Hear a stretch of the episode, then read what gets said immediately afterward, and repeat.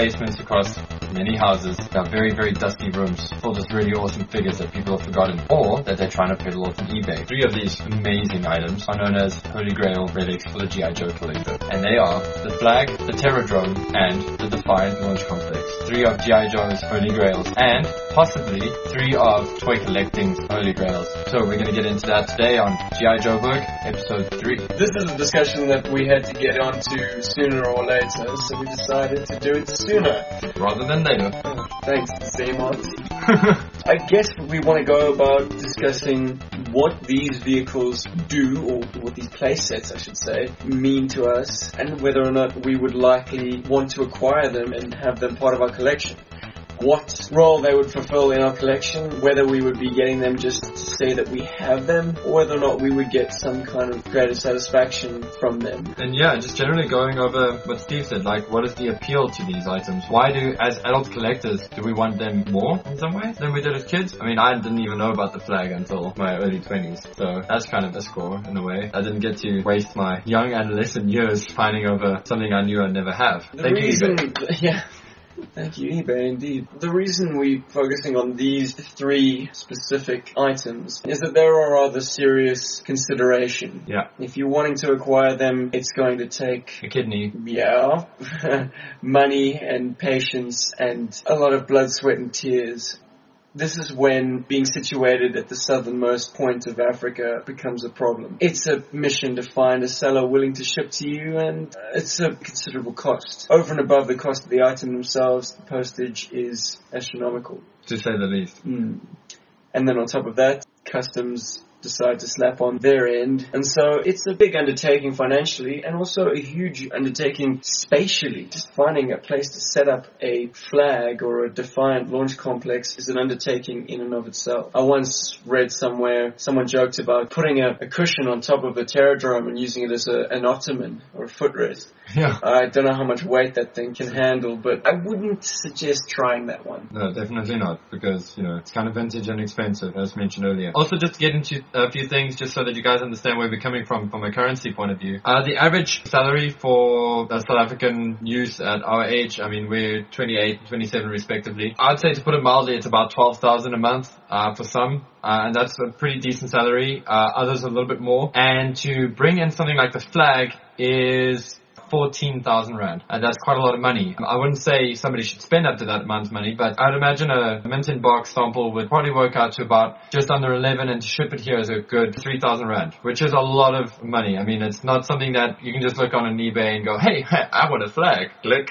So these are hot ticket items for us. So without further ado, let's get into the Terrordrome. Let's build oh, up to the oh, Flagg. Okay, okay. Okay, okay the Terrordrome. Wow. Okay, where to start? it's um, the only Cobra headquarters that you'll get. The G.I. Joes at least have the original G.I. Joe headquarters plus that other fort, I think it's called Fort America, and they have the Mobile Command Center, which are three very cool ways to store your Joes in a centralized HQ. Oh, you're forgetting the pit.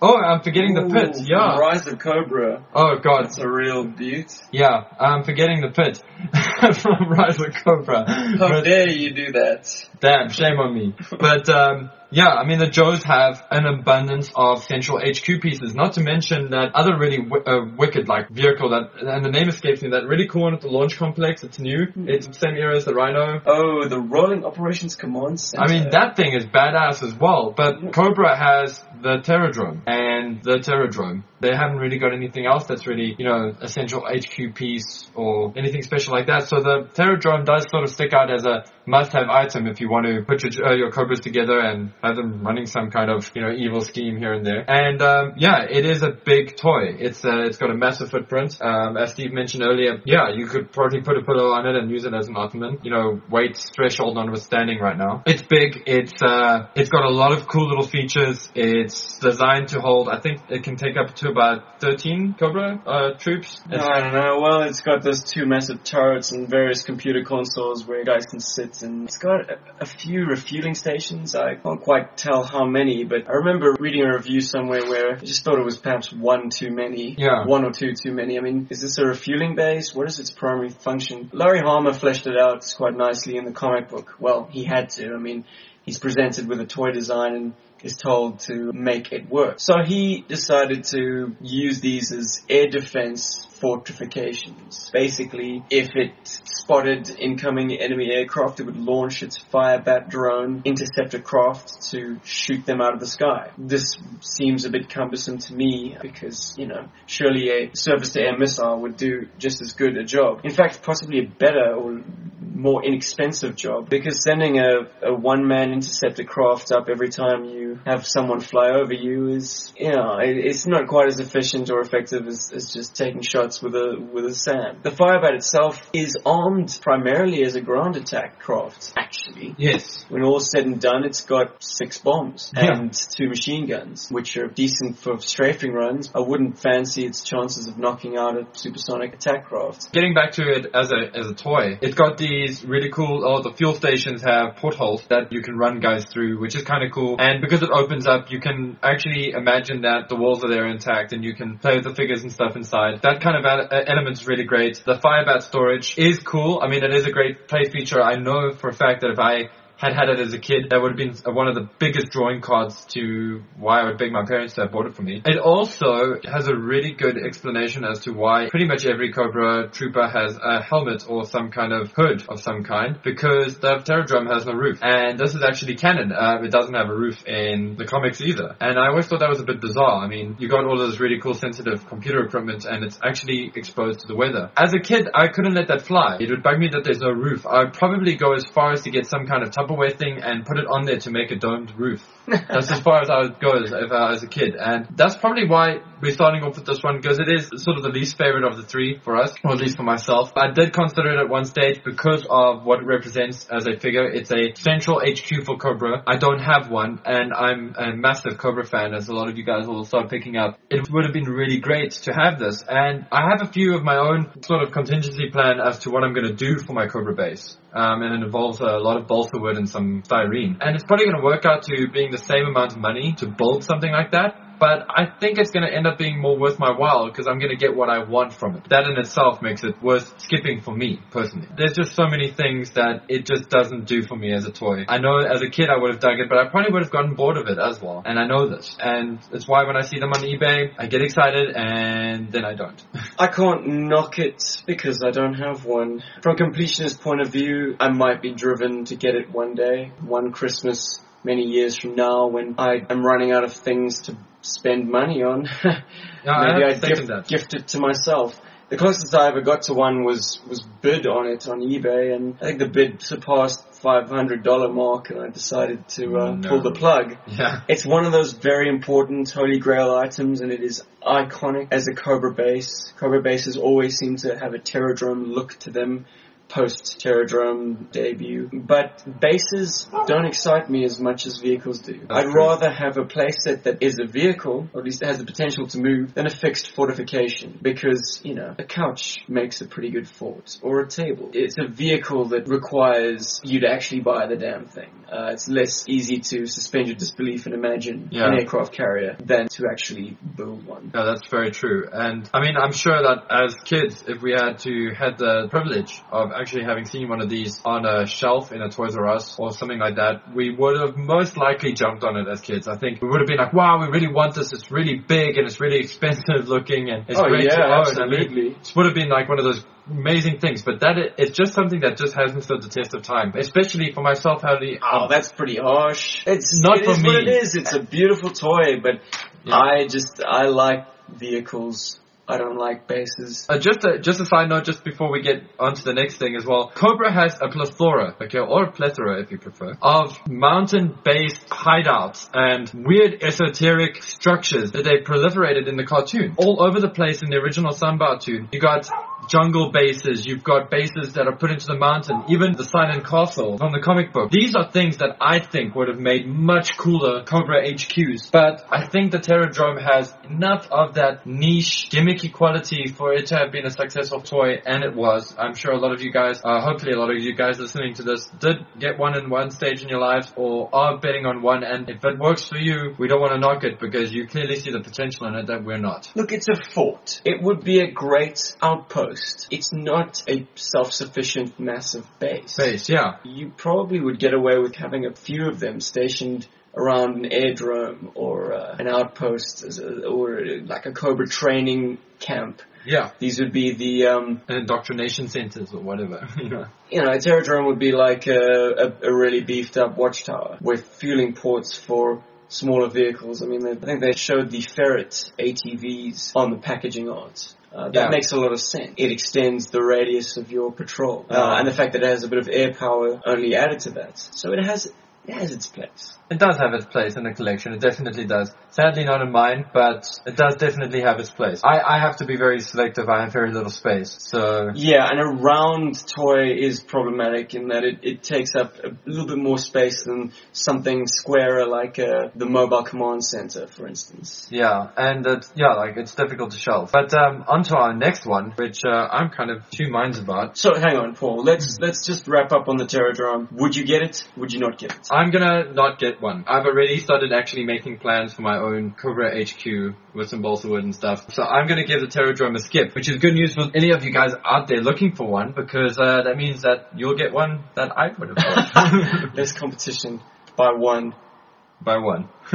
Well, that'll that'll be my Terrordrome then. The one that was destined for you, Paul. I will gladly accept. Awesome, and I'll come over and check it out because that'll be cool if you own it. You already got a Flagg, but we won't go there. okay, guys, on to the Defiant. Possibly, wow, it is really, really awesome. I mean, it's a freaking spaceship and it's got a launch complex, and it is huge. I couldn't actually comprehend the size of this thing until I actually saw a photo on a fellow um, his tanker's post of a kid hiding behind one, and uh, this must be like an eight-year-old. But I mean, crouched, his head's popping over above the Defiant, and it is huge. It's just over half a meter. Don't ask me, dude. I think it's about what? It's about three, four foot around.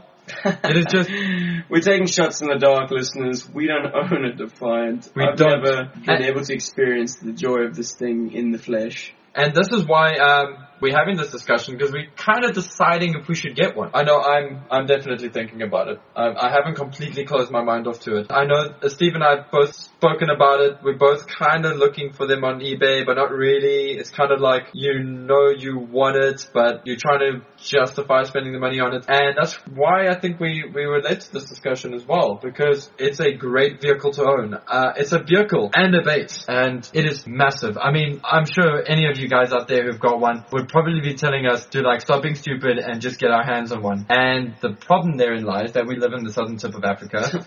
So to ship one of these bad boys is going to cost at least three or four grand. And that's a lot of cheese. So we have to really justify it. Plus, I have this little, um, and, and I'm sure some of you guys have it too. It's a toy um, moniker. It is toy lines go to space to die. It happened to He-Man, and in a way, it did happen to GI Joe as well. I know some of you guys think the Star Brigade, and that's totally cool. But that was kind of where I think GI Joe really hit the high point of its low was um, Star Brigade because it went downhill from there, and I don't even want to know. The And Defiant Launch Complex was released at an interesting time, though. Yeah. The, the Star Brigade was, you know, a good, a afterthought. good number of years off. yeah, Like which is interesting. six or actually, seven years. You know, there was no one to man it, really. Except Were you going to put conventional GI Joes in the cockpit of a, of a space vehicle? Definitely, and this is also yeah, and this is also uh, a vehicle that sort of relies heavily on Sunbow's uh, cartoon, or at least the popularity of Sunbow's cartoon, because it is very often that non-space trained or non-space equipped Joes would be on some kind of space vessel, not necessarily the Defiant itself, but they would be punting the idea that you could put Leatherneck, for example, on a spaceship, and you could put Rock and Roll in a spaceship. Uh, two characters that just don't belong in space until obviously Rock and Roll's um, spacesuit appearance quite a bit longer afterwards. Or- Hang on, buddy. Like, I've seen this discussion happen online somewhere. Yeah. Where people were, were disputing the space cred of real Joes and saying things like, oh, but the cartoon, you know, everyone was able to do everything, every, Yeah. everyone was able to fly a Sky Striker, and they can't accept that. Yeah, I can't. And uh, the people that, that kind of trash the cartoon are typically lovers of the comic True. and the comic canon. But within the first 10 issues of the G.I. Joe comic book, Breaker and Flash did a little space war. That's very true. But Breaker and Flash, okay, more Flash than Breaker. Because Flash is a laser Joe. I mean, he, you know, he deals with lasers and stuff, and that is kind of spacey. It's futuristic-ish. If you you know, say so. If I say so, yeah, I, I do say so.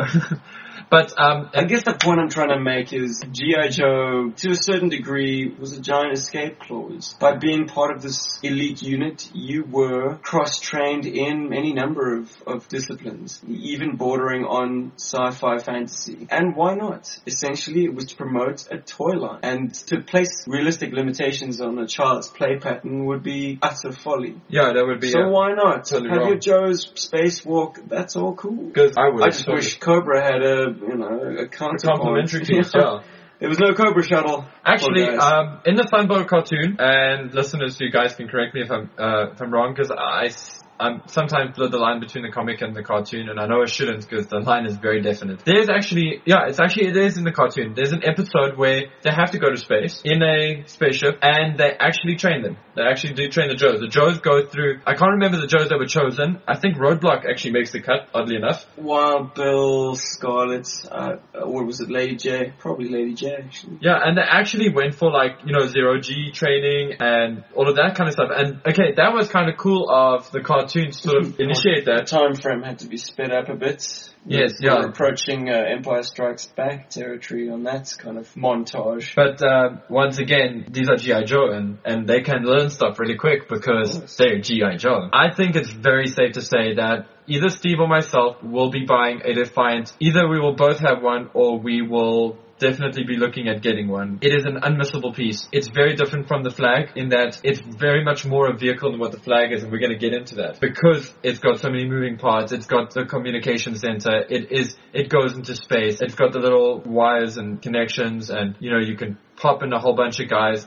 I don't want to spoil our Flagg review, Yeah, but it's, it, there's a nice uh, uh, linking point there. I mean, sure, you say it's a vehicle, whereas the Flagg, it's a playset, and it doesn't have any kind of wheels underneath. It can't glide, and even if it was wheeled, you'd need a very large bit of real estate to roll it around. totally. Good My only criticism, and this is the, the age-old criticism, is that whereas an aircraft carrier fits in well with the day-to-day play pattern of a specialized military, military unit, force. Yeah. a space launch complex would be, well, if G.I. Joe's battleground of the future really was outer space, sure, the Defiant would, would essentially be the Flagg of that later generation. Totally. But my Joe, if they ever went into space, it would be more the exception than the rule. Yeah, very true. Because it's it's not what they're all about.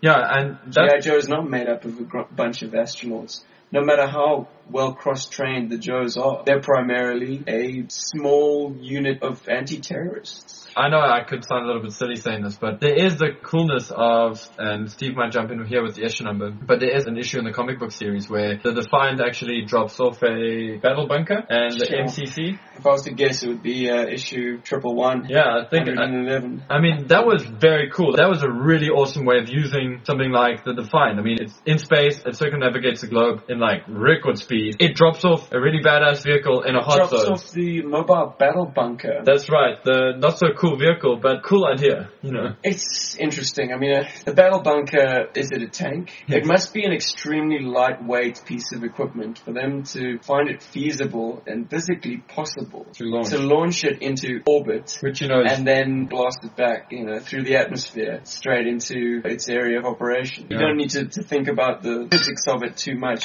Yeah, let's not get too much into the physics of dropping something something that massive as a payload from the Defiant. It's just a it's a cool concept. Sure. And Yeah. uh, a real joy if uh, the Defiant or the Crusader shuttle or whatever you want to call the actual shuttlecraft portion could accommodate something that size. I mean that kind of concept is cool, and that's that's just one of those things that makes GI Joe awesome. I mean the suspension of disbelief that they could get a shuttle launch ready in that amount of time. That's something any of you guys who are doing engineering will know this much better than we do. It's impossible. Well, if they had something as fantastic as the, you know, the Defiant launch complex, that's probably its use. I mean, it's a rapid deployment, uh, reusable shuttle Complex, yeah. launch device, booster. Also, I love the actual shuttle itself is really cool. I love the design. It's got a very um, delta shape, it, or not delta shape, but it's a, singular body spacecraft, much like the ones that NASA was using before they were decommissioned this year. Actually, it's really great, and it actually did see some cool cameos in the GI Joe video game. It definitely did its spot in the comic book. I believe it does actually have a good spot in the uh, cartoon as well, and. Those are three cool reasons to own it for me. It can actually serve as the centerpiece to anybody's G.I. Joe collection as well. Unlike the Flagg, which is a great place to put your entire G.I. Joe collection on, the Defiant is just a great thing that if you had a really big display area and you had the Defiant launch complex, as I've seen on a lot of uh, guys' online collections, when I check out some of the photos and a lot of guys actually seem to use it as a centerpiece, it's just amazing. It always blows me away to see the size of this thing and I think I'm definitely going to be getting one, so um, you guys better get your bidding fingers ready, I suppose. I just realized that the um, Defiance and the Terrordrome have something in common. Dun, dun, Uh, basically, if you're manning the top section of the Terrordrome and they wanted to launch the Firebat, yeah, you're gonna need to be wearing the standard issue Cobra helmets and perhaps asbestos gear. The same holds true For the Defiant. on a much larger scale. I mean, that's... If you're in the bottom section of the crawler, which incidentally the, the comics seem to show old hardtop sitting inside the crawler while this shuttle takes off on top of his head, basically. But if you aren't sitting in the, the cockpit of the crawler and happen to be sitting in the computer section of the gantry or those actual side pieces which have little uh, sections where figures can be placed, if you're anywhere near that stuff, you are a crispy critter. Damn Um, right. You're a toasty Joe. yeah, the practicalities of that aren't really thought through, but hey, who cares? It's, a toy. it's another play area. It's an additional play area. I mean, if they just made it a, a hollow deck, it would have very little value. Now they've made it into like a computer section.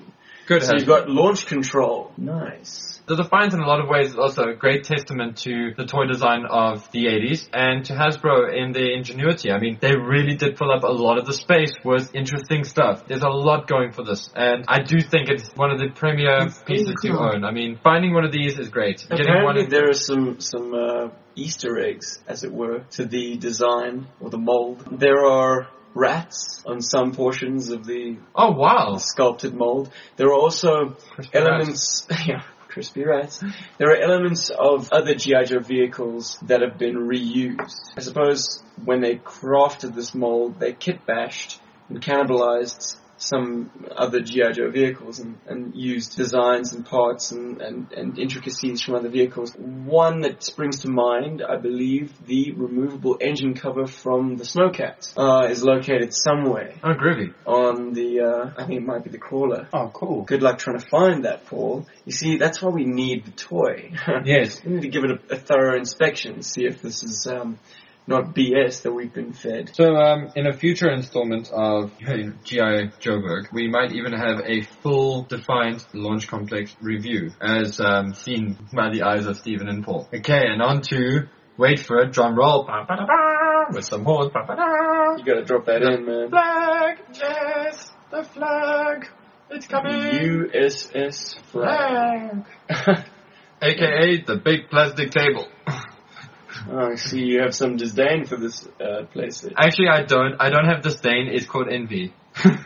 I envy people who have it. Yeah, in December of 2010, I dropped dollar on a Flagg and even found someone crazy enough to ship it to me. So in two enormous boxes, it arrived. I put it together and then immediately decided this is not going to work. I had no way, way of moving it. It was kind of landlocked within the room that I'd set it up in. I then had to leave it for two months, so I just draped a, a cloth over it, which was also not ideal. Only to return, and oh, thankfully it was still right where I left it. I disassembled it, uh, reassembled it once or twice before deciding to mount the whole thing on a, well, for lack of a better word, a skateboard.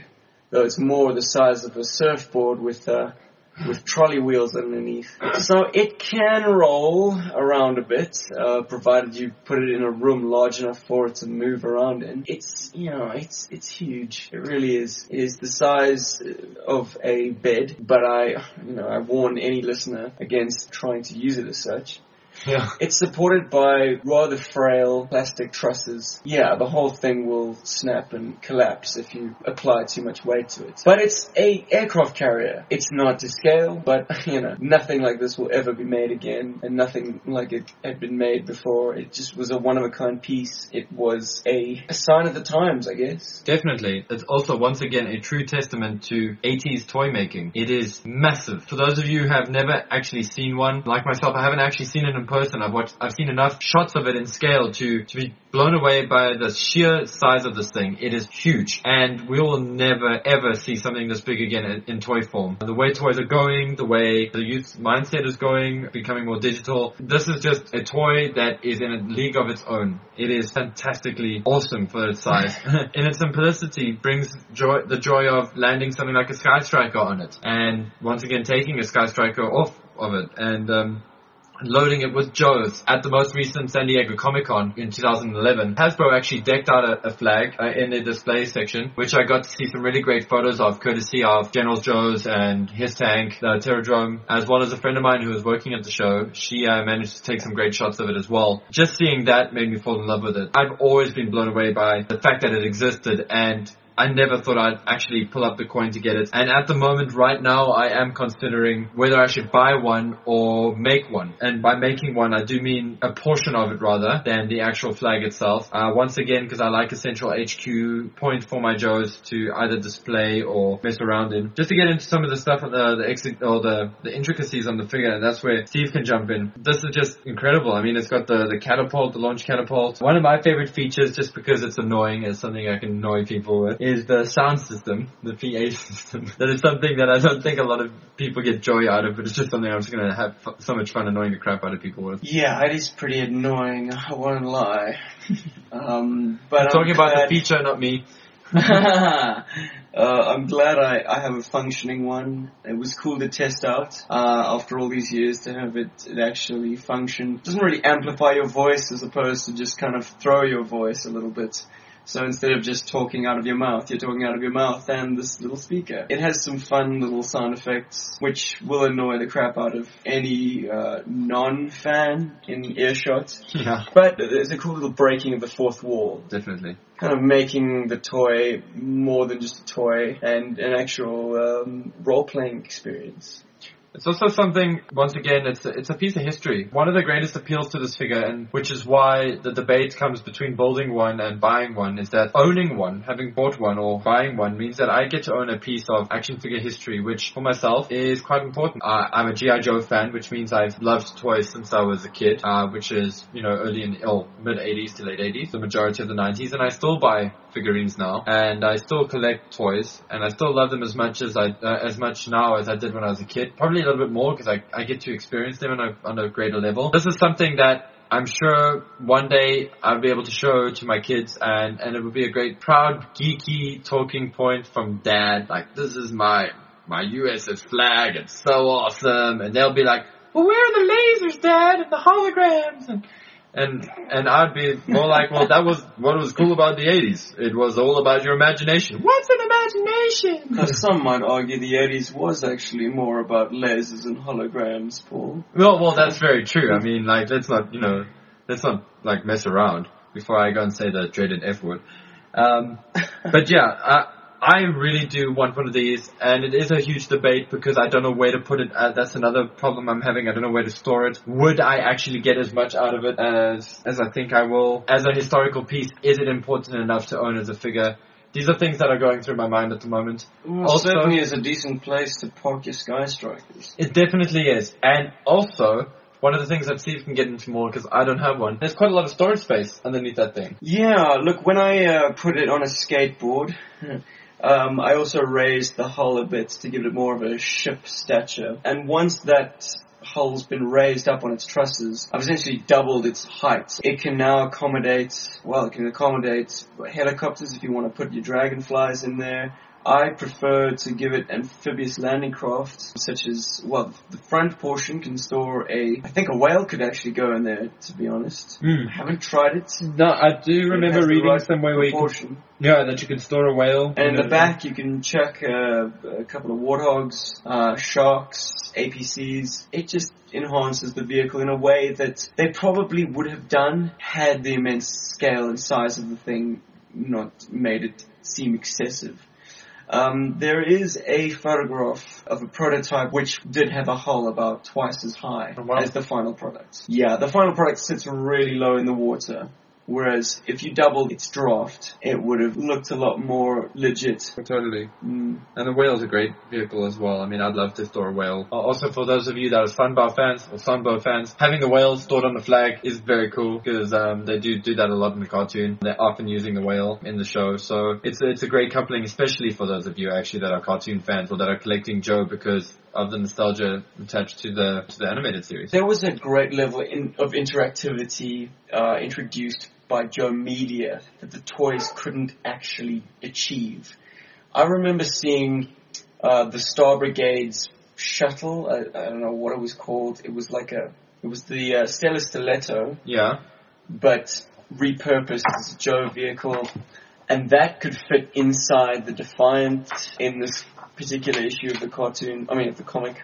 The whale could uh, accommodate a shark inside its true portion. that's correct. I remember seeing that actually. That was in one of the the, the, the 40s, I think, of the cartoon of the comic book, or 30s or 40s, somewhere in that um, region when Cobra Island was being created. In fact, what else? Gee whiz. Oh, we've already touched on the fact that. Uh, the Defiant could take in its hold a uh, mobile battle bunker That's correct. and then drop it back into the atmosphere. It's nice to know that the vehicles can have these interactions, even if the toys couldn't achieve it. But in the case of the Flagg, you really can put a Sky Strike on the deck. You really can put a whale, Whale underneath a it. whale underneath it if you prefer to uh, raise the hull a bit. Yeah, it's definitely gonna gonna need a bit of you know love to to sort of get it doing what you want it to do. But hey, you know, by this point in the in the game, I think you're willing to put in a bit of elbow grease to get it to do certain things that you want it to. Another interesting thing about the Defiant is why the Defiant instead of the the Crus- oh, I keep wanting to call it the Crusader, but um, You can call it the Crusader. But why? Why that instead of? Because if you guys have been like really paying attention to what we've said earlier, the launch complex and the spaceship and the shuttle being together is actually what makes it a winner. I mean, I can easily go and get myself the space shuttle portion of it. There's tons of them on eBay. And yeah, this a space shuttle is just not enough. That is what puts the cherry on the cake for the, the Defiant launch complex. But once again, that is something we're still deciding on and looking to getting it that in the future. Right It's now, not like you've uh, made that decision, mate. yeah, I think I definitely want to. Obviously, you know, certain things permitting. I also have quite a intense sideshow GI Joe collection going at the moment, And and we all know those cost a bomb. yeah, those are quite a bit Oh, of juice. how very original. The G.I. Joe repurposed Stellar Stiletto. It's called the Starfighter. Oh god, yeah. I think out of the big three, out of the Holy Grails, I think uh, the one I lean towards the most is probably the Flagg. Still, I can't shake it. It's on my tail. But in saying that, Steve's got a Flagg already. That's kind of cool, so at least I can get within personal space of it. So I think in the future there is definitely a Defiant coming my way. Mm-hmm. Mm-hmm. Good. But we'll keep you guys updated, definitely. What guys, take it easy. Be safe. Keep buying stuff, and just remember me when you're betting on that Defiant. Just saying. Cheers, guys. Cheers. If you would like to comment on what you've heard, drop us a line either on gijoburg.podbean.com, that's G-I-J-O-B-U-R-G dot podbean.com, or a real South African hero.blogspot.com. That's a real South African hero with no spaces dot blogspot.com.